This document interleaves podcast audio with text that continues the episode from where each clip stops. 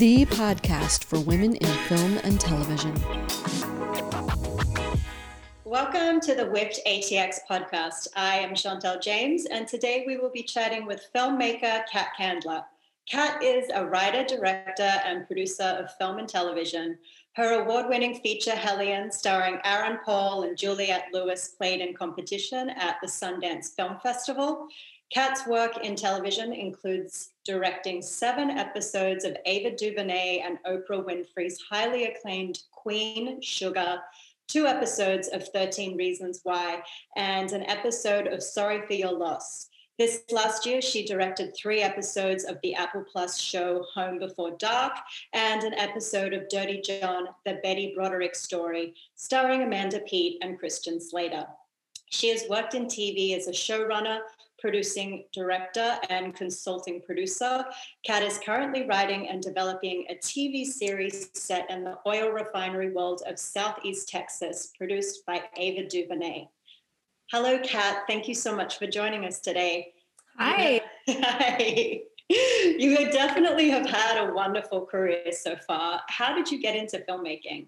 Oh, wow. It goes back a while ago. I was in college, I wanted to pursue acting. I was a big theater kid in high school. And so I spent one semester at Emerson College as an acting major and realized very quickly that was not the path I was to be on and retreated and ended up at Florida State. And I worked in a movie theater from age 15 all through college. And then when I was at Florida State, I kind of landed in the English department, creative writing, and really just loved developing my craft at storytelling, whether it was short fiction or playwriting. And so at that time, I was also working at the movie theater where all of the film kids at Florida State worked at. So I kind of got roped into working on their thesis films, and my eyes were open to the process of what making a movie looked like. I thought, you know, at that time, I had no idea. I just thought movies landed at a theater near me. like I had no no clue the the machinery behind it. So that, and then coupled with a one act play that I'd written, my playwriting teacher had said, I think you should turn this into a short film and i had no again like i had no idea what that meant or how to how to do that and so those two things that kind of landed at the same time really nudged me in the direction of learning more about film and figuring out, you know, everything from writing scripts to like actually turning a camera on and how to light. So after college, I ended up, I was like, I think I'm going to, you know, take a swing at this. And LA at that time, this was the late 90s, was terrifying and New York was too cold. And so I'd heard, I'd heard that Austin was this sort of mecca of independent filmmaking. There was, you know, Rick Linklater and Robert Rodriguez and Mike Judge was there at the time, I think. And I came out to Austin to visit a friend and sort of just figure out what that world and that scene looked like. And I just fell in love. I, I fell in love with the city. I fell in love with the film community. And so in Austin, I started to take some workshops from a filmmaker, Steve Mims, who has taught off and on at UT and just learn the mechanics of you know three point lighting and working with a camera. And from there that was just kind of a launching pad of just starting to make stuff. And that's kind of what I've been doing for the last 20 years is just making stuff and continuing to make stuff on different levels with different people with different budget sizes. So that's yeah, a little bit of the inception of how I found myself to filmmaking. Yeah, that's super cool. I love it. Like little pieces at a time and then kind of figuring it out from there. Um, I love that too. Like the smaller communities helping you to kind of build and grow and, and lift you up it's it's really cool.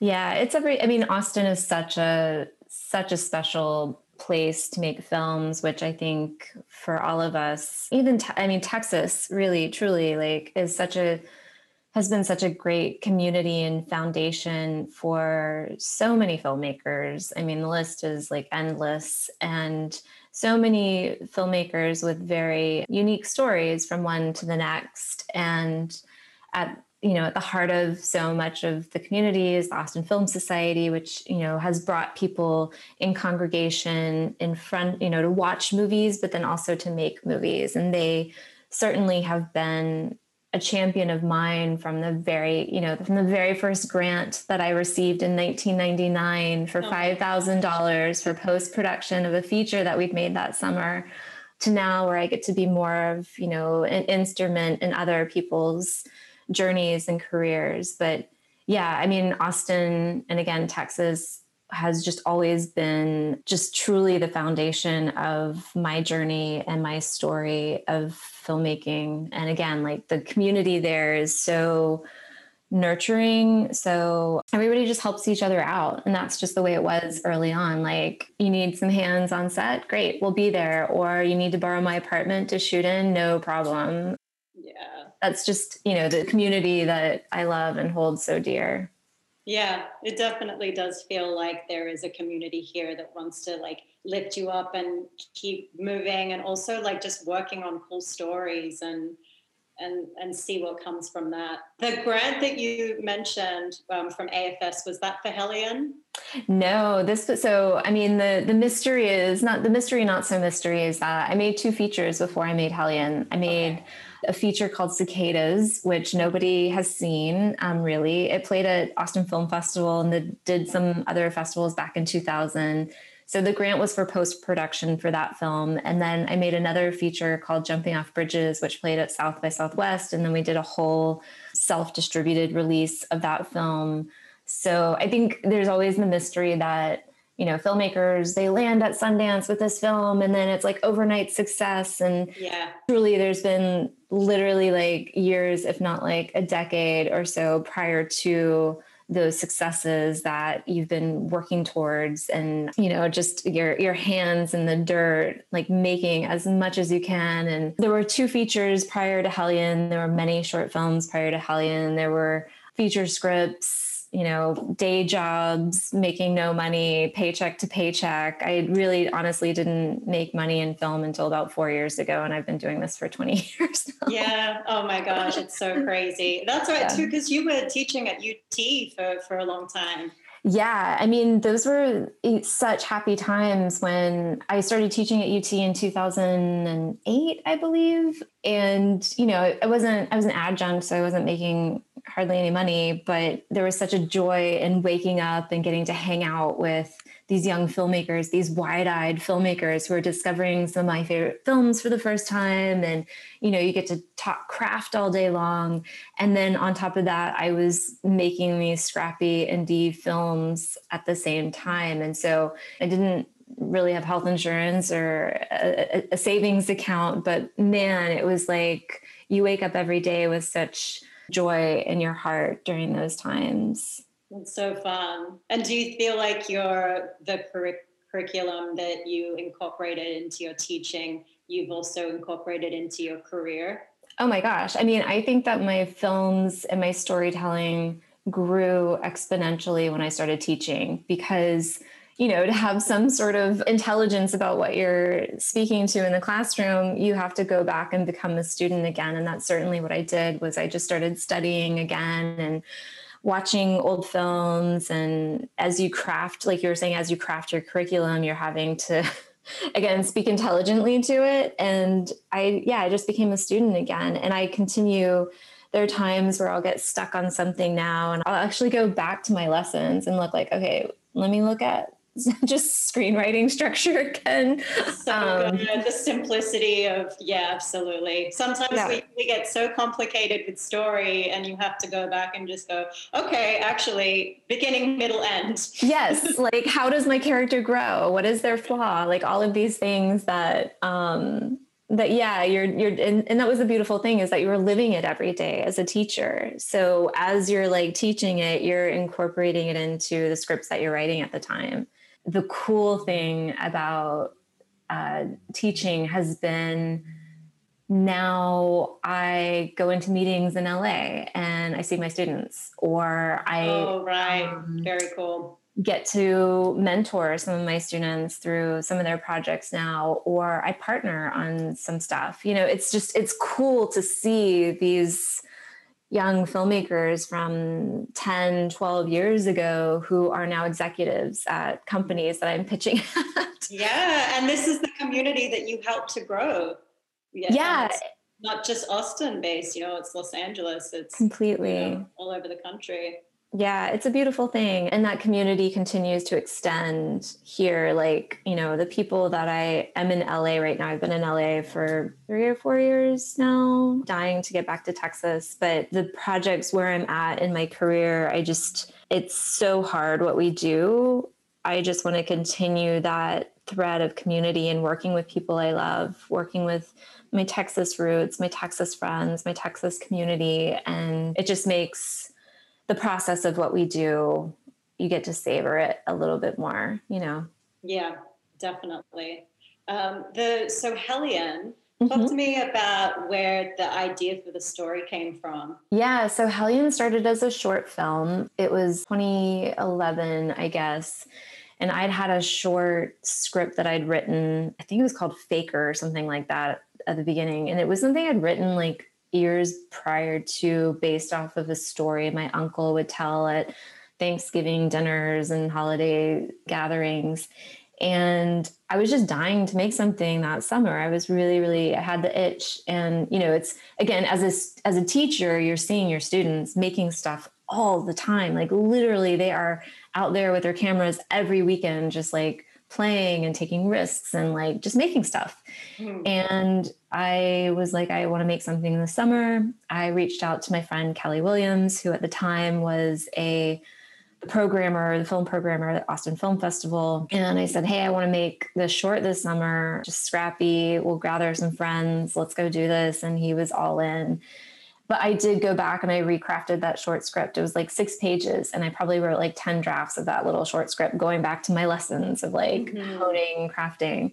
And we gathered some friends. I think we raised $5,000. You know, I had some free equipment from UT, which was such a treat as a professor to be able to like, oh, I have all of these all of these resources. And with no expectations. I had no expectations for that short. I just want to make something. And then to our surprise, it got into Sundance. And it was literally like, you know, you fall to your knees and you start crying and you're like, it's my, you know, it's my turn. Because after getting rejected year after year after year, I, you know, I've gotten rejected to Sundance so many times for films, for labs, you name it. So when we got into Sundance for the short film, I, I knew I wanted at that point early on actually to turn it into a feature. And i'd actually started going down to southeast texas to do research on the feature because i knew i wanted it to live in the the world the refinery world. And kelly grew up there and it was such an entrance into refinery culture in, in southeast texas. And by the time we got to sundance for the short film in 2012 i had a first draft of the feature. Not a very good first draft right but I had something to talk about, which yeah. really kind of launched us. I Kelly, I think, went to a brunch for the creative producers lab. He ended up getting into the creative producers lab a year later. I had breakfast with a woman from the San Francisco Film Society. We ended up getting like a sixty or seventy thousand dollar grant from them for Hellion the feature, like a year later, a year and a half year later. So it really was a launching point for us. And then I just spent the next year writing, rewriting again, like 10, 13 drafts of that script. But in the meantime, I knew that it was going to take a beat for us to make the feature. So I ended up making another short that summer that then got into Sundance the next year. And we were just on a, you know, we were on a roll of like writing, developing, making shorts, it just really kind of propelled us when we got in, into Sundance for the feature film. Yeah. Yeah, that's so great. And it is, you just have to keep making stuff. Like you said, rejection Always. after rejection. Finally, if you keep making stuff, you do get through because you're only going to get better as, as a storyteller. Yeah, and I will say the rejection never ends. It never, I mean, you just develop a very, very thick skin to it and know that rejection comes from a place on the other side of the table of just differing opinions of what people are responding to at that time or what they personally like or personally don't like or there's so much to why people don't respond to something for whatever reason. So i've gotten so used to it but again like even now i get rejected all the time for lots of things. We all do regardless of regardless yeah. Yeah. Well that's very reassuring I'm sure. Uh, I would say on paper, it seems like you've had the perfect career trajectory from making short films to indie features and stepping into network television. Can you tell me a little bit about your experience with this and how you've been able to like hit each of these marks while keeping your authenticity as a storyteller? Yeah, that's a great question. Definitely perseverance, definitely with grit, and definitely a little luck. But going from Sundance in 2014 with a feature film, and even earlier on with the first feature, you're like, things are going to happen, the doors are going to open, and then they don't. So you keep making stuff. And then the second feature, things are going to happen, doors are going to open, and then they don't. So you keep making stuff. So after the feature for Hellion and Sundance, I was like, things are going to happen doors are going to open and they opened a little bit the door got wedged a little you know a tiny bit wider i definitely had meetings and relationships were built but i knew at that time you know i worked day jobs and taught i worked at book people in austin for five years i worked for an artificial intelligence software company in austin for five years i taught I didn't have money. Like I didn't have a savings account. I was paycheck to paycheck. Those of us going to Sundance could barely afford you know the condos that are astronomically priced oh, um, it's so ironic isn't it it Mm-hmm. is and so at that point i was like i really have to figure out how to sustain myself and of course television is such a great platform to be able to hone your skills, to have bigger resources, to get in and out of jobs. And so I knew I really wanted to find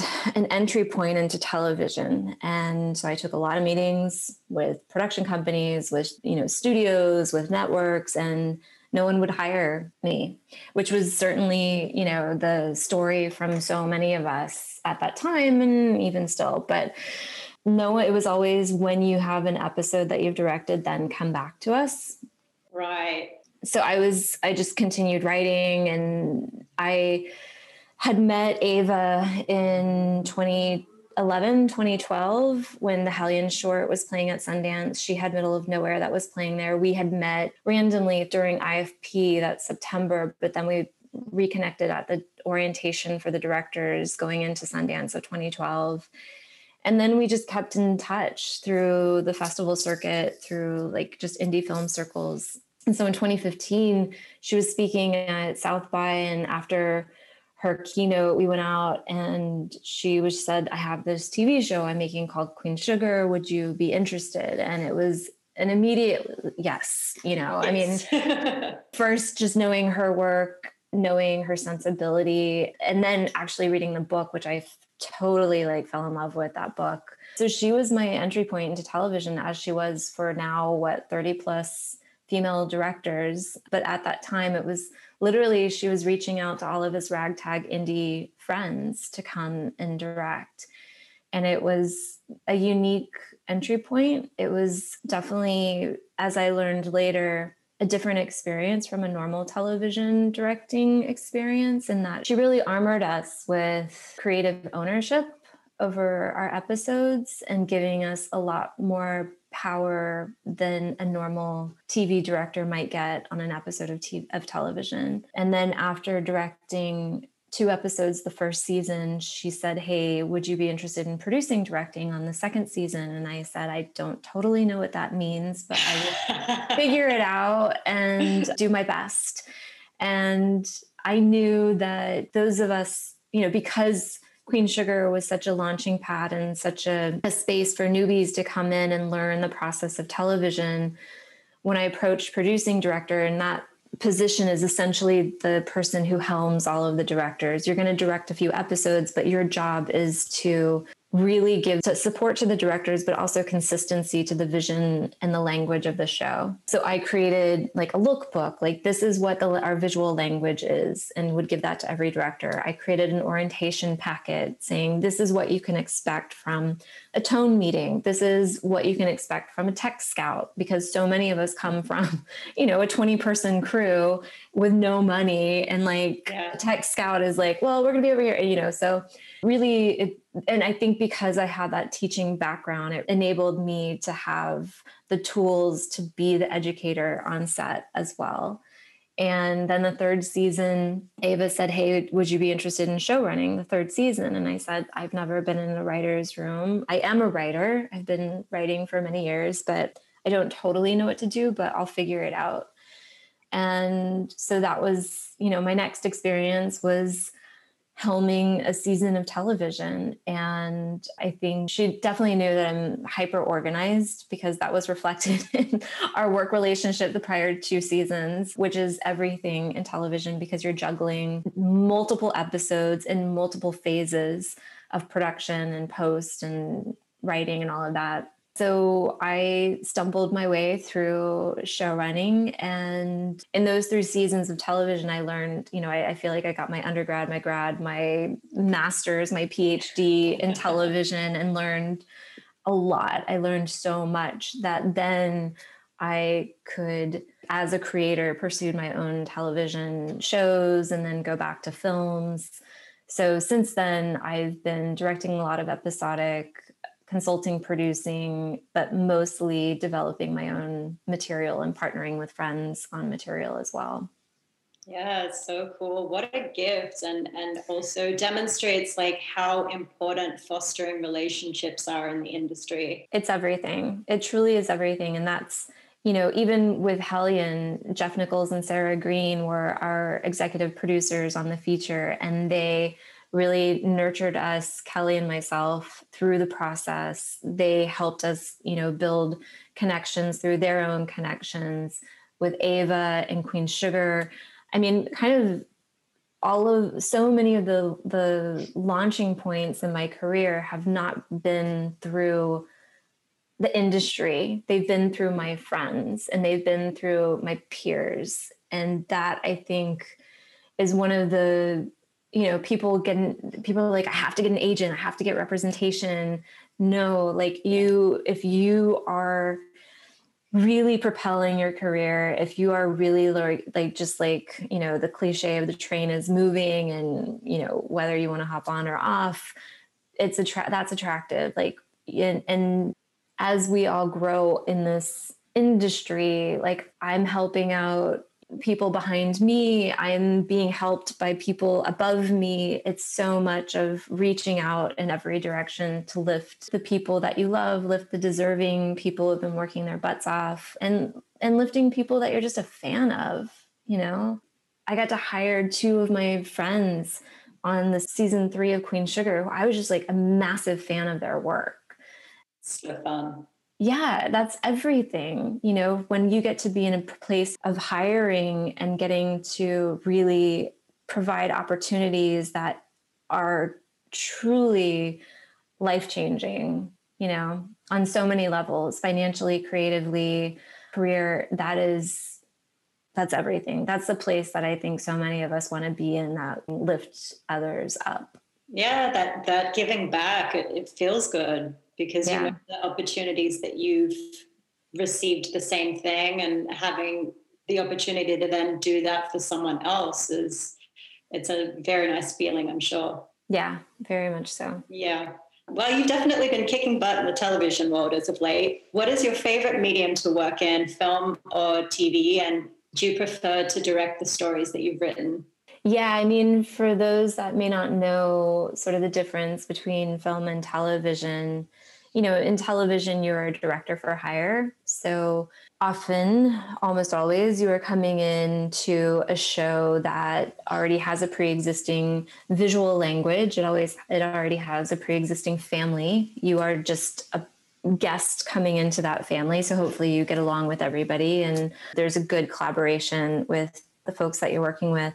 Whereas with film, you know, depending, like I have, I haven't worked in the studio system of film yet, but and I'm sure it's like a different experience. But with independent film, you you create your family. You get to pick and choose the loved ones that you want to spend your days with in the trenches to make it a joyful experience. And with you know, with television, if you're an episode, again, if you're episodic, you're a guest, even if you're a pilot director, I directed my first pilot this last year, which was super fun, had a really amazing partners, But at the end of the day, you do have like a lot of creative license, but you are answering to higher entities, whether it's showrunner, whether it's network, whether it's studios, there are still the parameters that you're working within that are defined by whatever entity that is. You know, I've been developing a lot of features, old and new, that we're trying to put together. But yeah, it's the creative ownership of the film world, but then television, if you are the creator, the showrunner, the director, which is what I want all of the above for the things that I make. Mm-hmm. It's super exciting because television, you just get to live in that world a lot longer than 90 to 120 minutes. I don't prefer one to the other. I think what I prefer is just creative ownership of whatever it is that I get, whatever medium I get to dip my toes into. Yeah, that's a really great way to look at it um, I imagine, well, working with actors, you know, when you come into a TV series like 13 Reasons Why, and, they, and they've been working together for so long and are so used to each other, and then you come in as like uh, like one or two episodes. Like, what right. is that? What is that like? yeah, no. Again, it can be really daunting. Again, yeah. you hope that you are stepping into a really kind family, which that certainly was the case. Those I I worked I did two episodes. Did I do two episodes season two? I'm like, I think I did. I can't remember now. but that is that was a cast of just the kindest hearts. They were such cool, sweet, welcoming young actors and the crew. I mean, I think there's such a testament to a cast and crew that will stick with a show from season to season to season that's yeah. certainly the case with Queen Sugar, and that is certainly the case with 13 Reasons Why. The last season, knowing who that knowing that they had like a crew that had been there from the beginning for the most part is a true testament to the work environment of those shows. So that's what you are really hoping to step into, which isn't always the case. I mean, you have mm-hmm. no idea. You try and do your research and when you're offered a job or trying to get a job to get references. And the beautiful thing about Queen Sugar is that it is a huge growing sisterhood of directors and we all talk and we all like I have a core group of female directors that we you know we have text chains we hop on zoom every like few weeks and it's just like a safe space to share information but it's also a safe space to like really talk about who we love and who we aren't maybe the right fit for. And that is always like, I'm always like checking references when I go out for shows. And even, you know, from cast to crew, you know, I don't want to step into a system, a place where I'm set up for failure because it's just going to be miserable. I'd rather yeah step into a place of joy and excitement and like love. Yeah, because it's supposed to be fun. That's why we do it, right? exactly. Exactly. Yeah. So I've definitely tried to continue that hold fast to that on every job and at every every story and project I attach to or get hired on. Yeah. Well, I imagine your work keeps you very busy. How do you juggle your schedule between directing and producing and developing new material, your own material? Yeah, I so when one of the beautiful things about Sundance, there's many. I love that community and those folks so much. I was a part of a fellowship from 2014 to 2015. I think now it's called the Momentum Fellowship. And it was i think like six or seven of us and we it was a year program that we were paired with a mentor we were paired with a life coach and then we had different times. We would go to la or new york for different conferences and convene but the gift of that was a life coach. I'd never had a life coach before. I mean who i couldn't afford a life coach. I didn't even totally understand what they did. But I had this wonderful woman, Laura. You know, it's all very simple stuff, very straightforward stuff. A piece of paper that I wrote my goals on. I wrote all the projects that I had going on. I wrote, you know, things like I have to figure out how to pay rent next month, which she coached yeah. me through figuring out how to pay rent next month. But she gifted me this structure of how to week by week check in with myself, check in with my goals, check in with my projects. That over the course of that year, you know, I had these three goals at the top that I was hoping to achieve by the end of that year. I think I achieved one of them, which was TV directing and financial sustainability. But I continue that piece of paper. I have every year I put my now I have like five or six goals because I'm I'm a very ambitious person. Um, but I have my goals that I, I put at the top of my piece of paper. I have every single project that I'm working on at whatever different phase it is, whether it's like I'm trying to option a book or I'm trying, I need to read this script or I need to do a rewrite on this outline.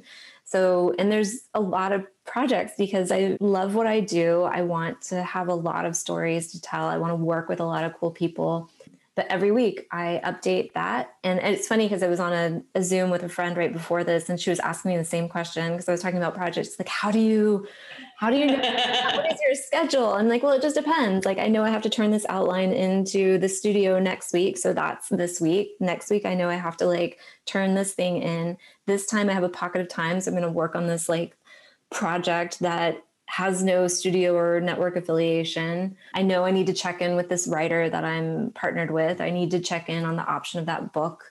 I'm just uh, kind of going back to show running. I'm a hyper organized person. Depending on the scope of what you want to do, you kind of have to be because you're just juggling so many things and so many different phases and to keep up with everything. Also, to keep my reps focused as well. Like, if I want a television show, I don't say, like, just find me a television show. I say, these are the five shows that I want to get. So let's find, let's figure out meetings with those five showrunners or five production companies. I'm very specific. Yeah. You try and make the person, persons that you're working with, their job easy.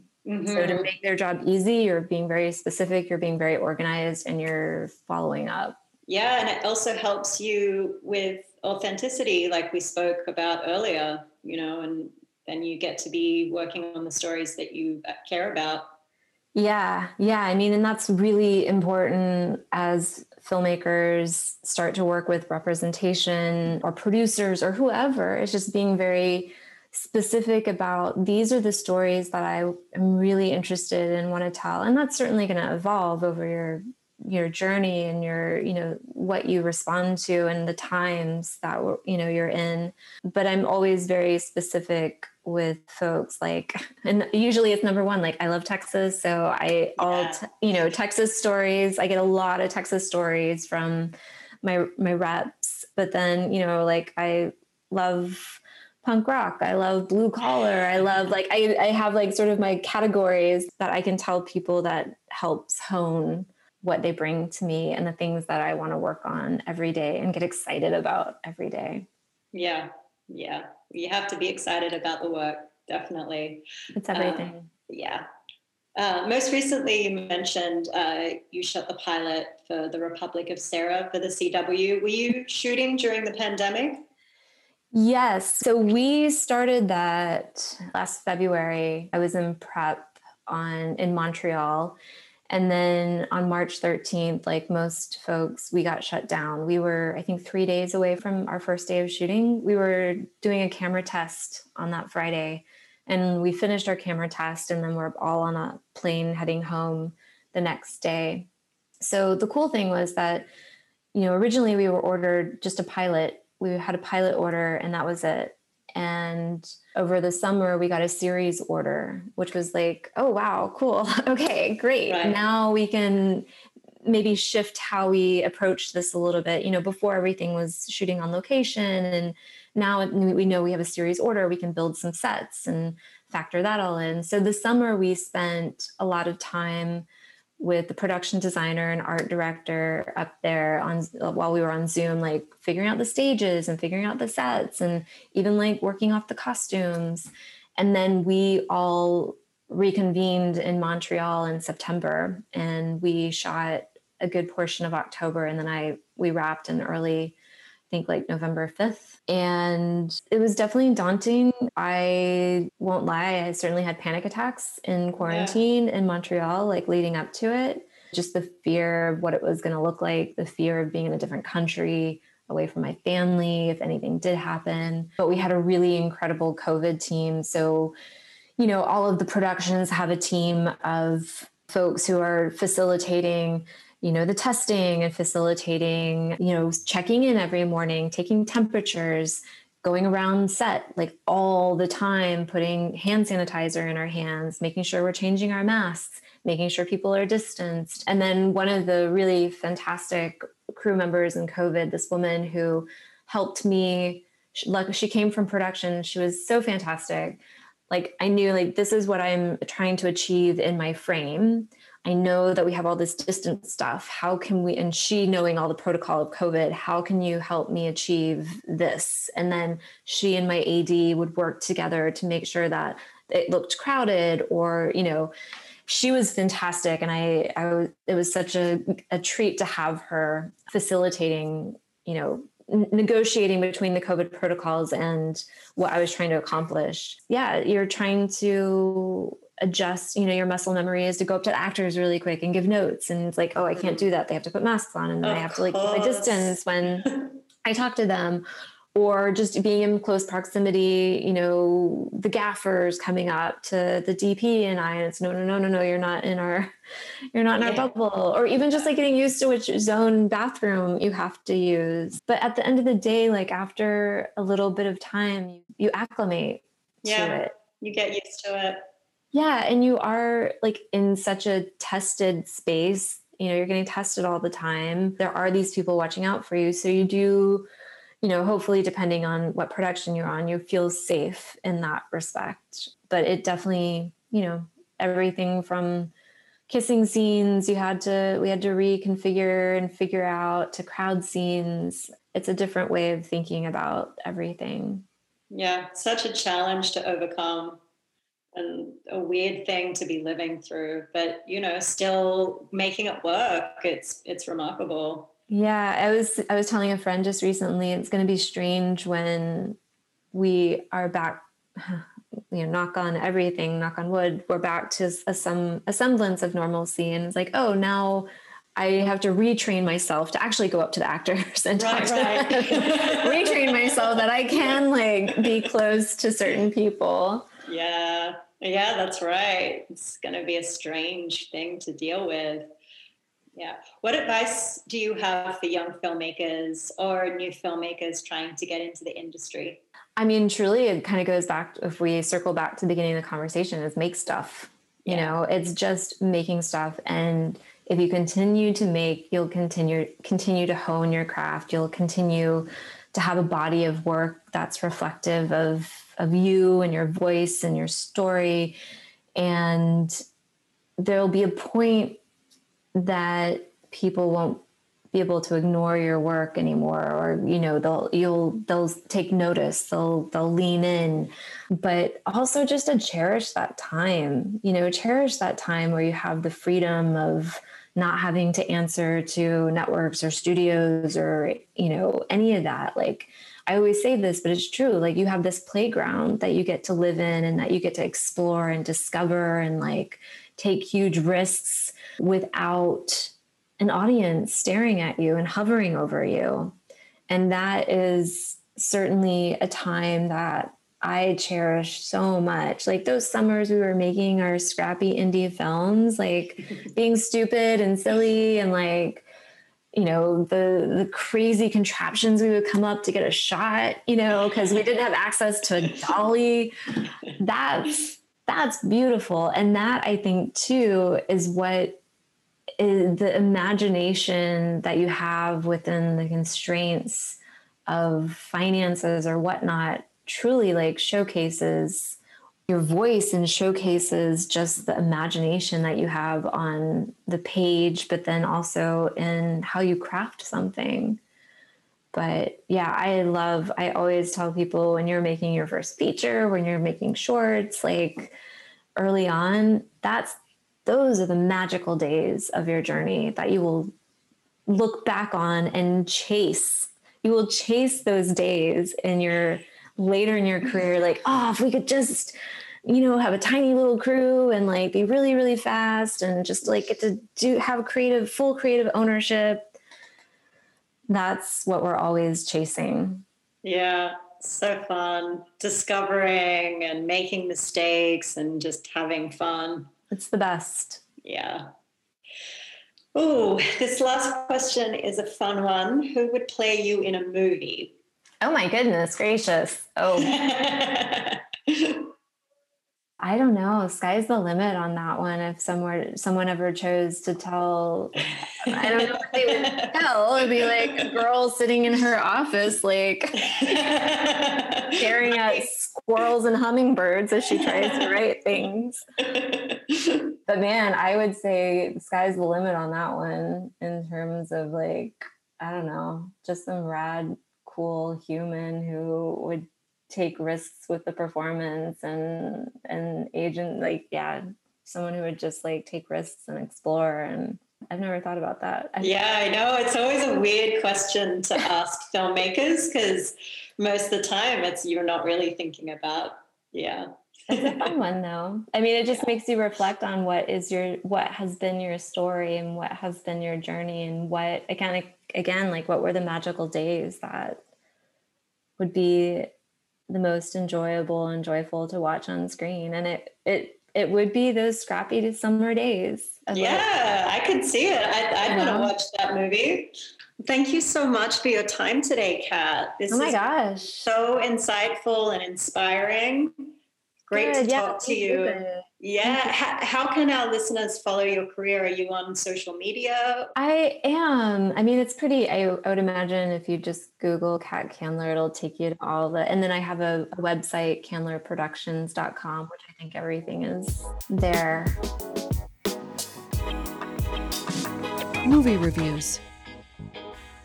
Hey y'all, it's Summer back with a brand new review.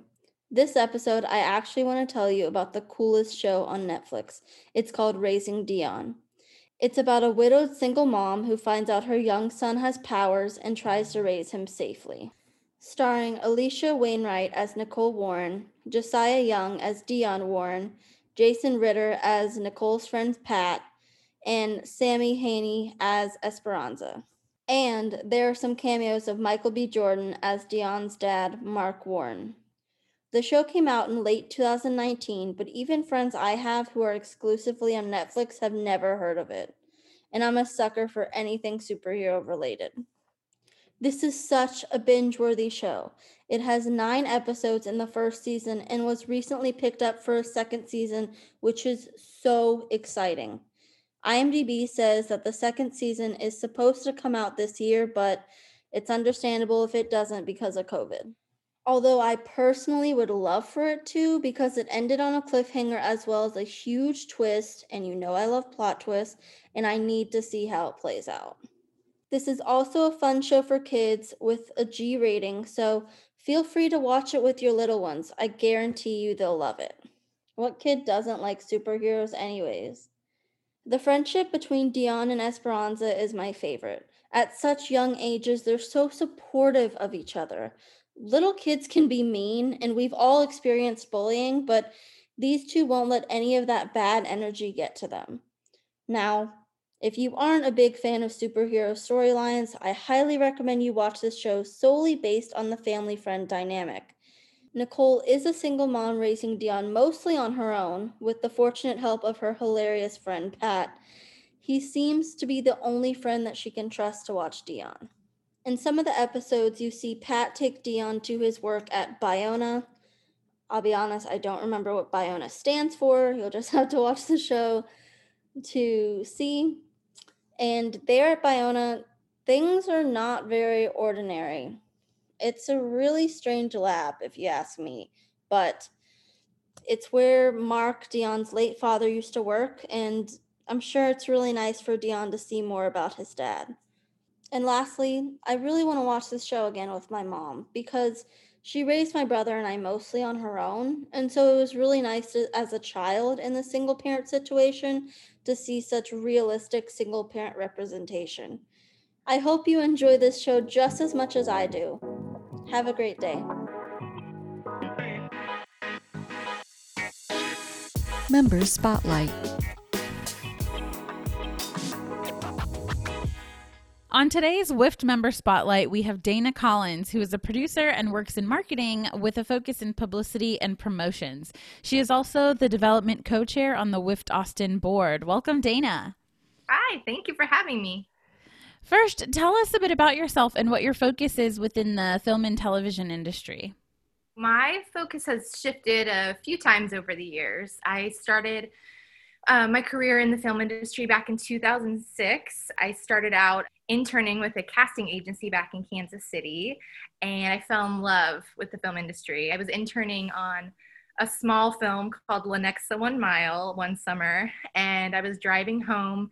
It was like the crack of dawn, and I like had that awe moment of like, oh, this is mm. what I mm. want to do. Mm-hmm. So that's how I started. And then Kansas City is wonderful. I love it. It's my hometown. Uh, they have a lot of commercial production there. They shoot a lot of commercials there, but not a lot of film and television. Mm. And so I was like, how do I stay in this industry? I love entertainment. Like, what do I do? So I started working for a company called Allied Integrated Marketing, mm. and they do film promotions for uh, major film studios. Mm-hmm. And uh, I accidentally fell into it. And I say accidentally because I thought I was just going to get my foot in the door and like go work for a studio and then mm. i worked there for eight and a half years. So wow. yeah i like learned how to uh, promote and publicize and do events and marketing all around movies small movies big movies. It was really fun. I really i'm so lucky i got to cut my teeth doing that. And then one of my clients was the alamo drafthouse they mm. opened um, their kansas city location back in 2012 mm. and that's how i learned about the alamo drafthouse brand. And so that was 2012. And then at the very end of 2014, I applied for a position in the marketing department at Alamo Drafthouse in Austin. Mm. And I mm. moved down to Austin and I worked for Alamo Drafthouse for five years and really got to learn the other side of it, the film industry on the exhibitor side, mm-hmm. to see mm-hmm. how it, things run on on that end and ticketing and exhibition and just marketing things in a totally different way. That's so awesome. I think, you know, kind of falling in love with the Alamo Drafthouse brand is something I think a lot of people in Austin can relate to, right? Like the programming and, you know, having such a close um, or a special place in all of our hearts. Um, so, what are you working on now? So, right now, I've mostly been volunteering the last few months. I started volunteering with the League of Women Voters of Texas mm. to to help younger voters get out and get educated and I started helping with their Instagram account which I was really excited about because I I really like enjoy voting uh, well not voting but get being educated and learning more about the system and getting mm. others excited about it mm-hmm, too mm-hmm. the overall democratic process yes yeah uh-huh. Uh, so I've been doing that, and we've been increasing their followers, which is really exciting. Mm-hmm. And then I also, so my next door neighbor is another board member for WIFT. Uh, her name is Marissa. She introduced me to WIFT back in August. So I joined the board of WIFT in August, and I was like so excited to join and just still have a foot in the door in the film industry mm-hmm. and get to know so many different women and just so many different ranges of careers and like mm. things things I didn't even know about. I like I'm starting to learn about now mm-hmm.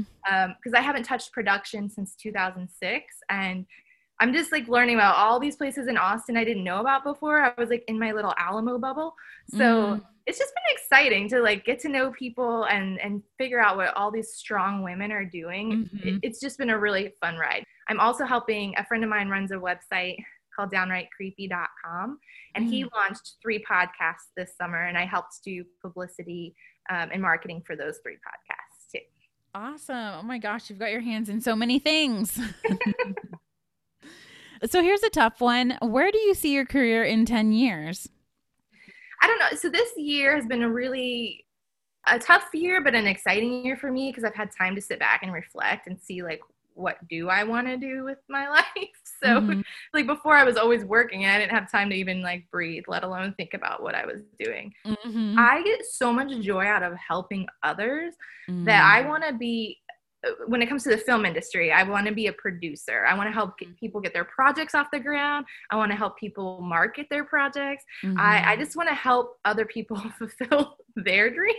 Mm-hmm. Cheesy, but I that's what I see myself doing in 10 years is, is being a producer of sorts. Mm-hmm. Um, and then and and then having I would love to have a little bit of hand in film and then also in like the nonprofit world. So hopefully in 10 years I find a dream job that merges those two things. But yeah, the thing I see myself doing in the future is is continuing to help people because I, I love I love doing that. Awesome. Well, I'm sure there are plenty of people listening to this podcast that are like, ooh, make my dreams happen. So you'll have plenty of people to collaborate with. Um, so, how can people find your work or get in touch with you? Well, I'm on all the social media platforms. I'd say out of the three major ones, Instagram is my favorite. But yeah, I mean, you can contact me on all three, and my screen name is the same on all of them. It's Too Fast for Love.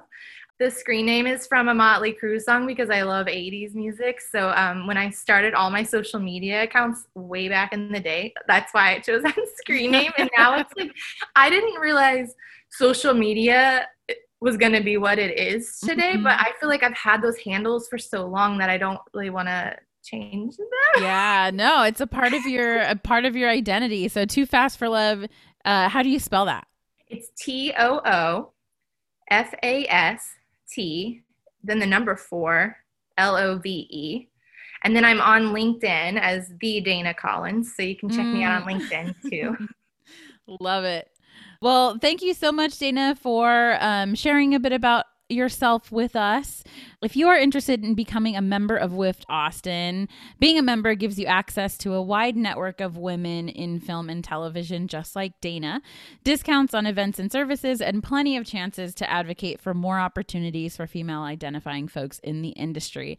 If you're interested in learning more about how to become a member, please visit wiftaustin.com slash memberships.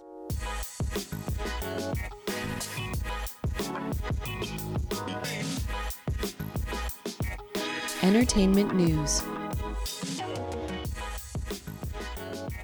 This is Kelly Coffey bringing you some entertainment news. MGM Studios has selected Misha Green to write and direct the next installment of the Tomb Raider franchise. For those unfamiliar, Green is the creator, director, and showrunner of HBO's critically acclaimed series Lovecraft Country. She was also the writer, creator, and producer of the WGN drama Underground. Green will remain pretty busy as she is also tapped to produce the films The Mother, The Gilded Ones, and Cleopatra Jones for Warner Brothers.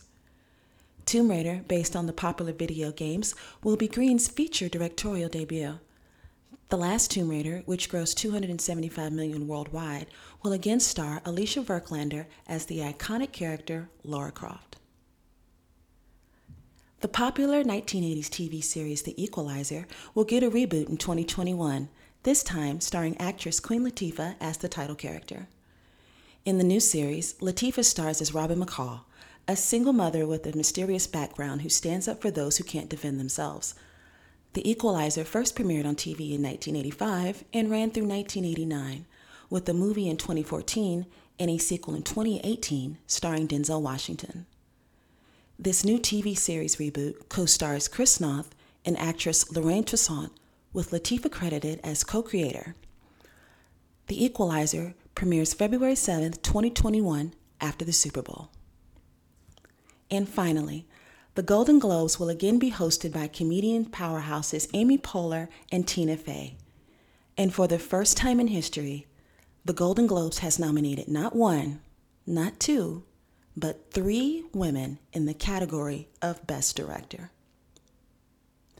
Emerald Fennell, Regina Hall, and Chloe Zhao all received nominations in this historically male dominated category. Hall received her nomination for her film One Night in Miami, and Fennell's debut, Promising Young Woman, is also up for Best Original Screenplay. Zhao, whose 2020's film Nomadland was just named Best Picture by the Online Film Critics Society, has an additional historic distinction as the first Asian American woman nominated for Best Director. And in case you were wondering, the only woman to ever win a Golden Globe for Best Director was Barbra Streisand for Yentl in 1984.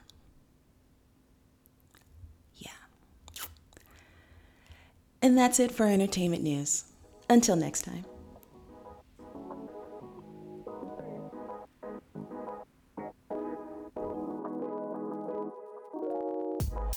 This episode of the WIFT Austin podcast was produced by Samantha Ray Lopez, Kelly Coffey, and Chantel James. Our editors are Shannon Steffen and Miranda DeVere. Summer Hart is our social media guru. You can find us on the web at wiftaustin.com and on social media at wiftaustin. Thanks for listening, everybody.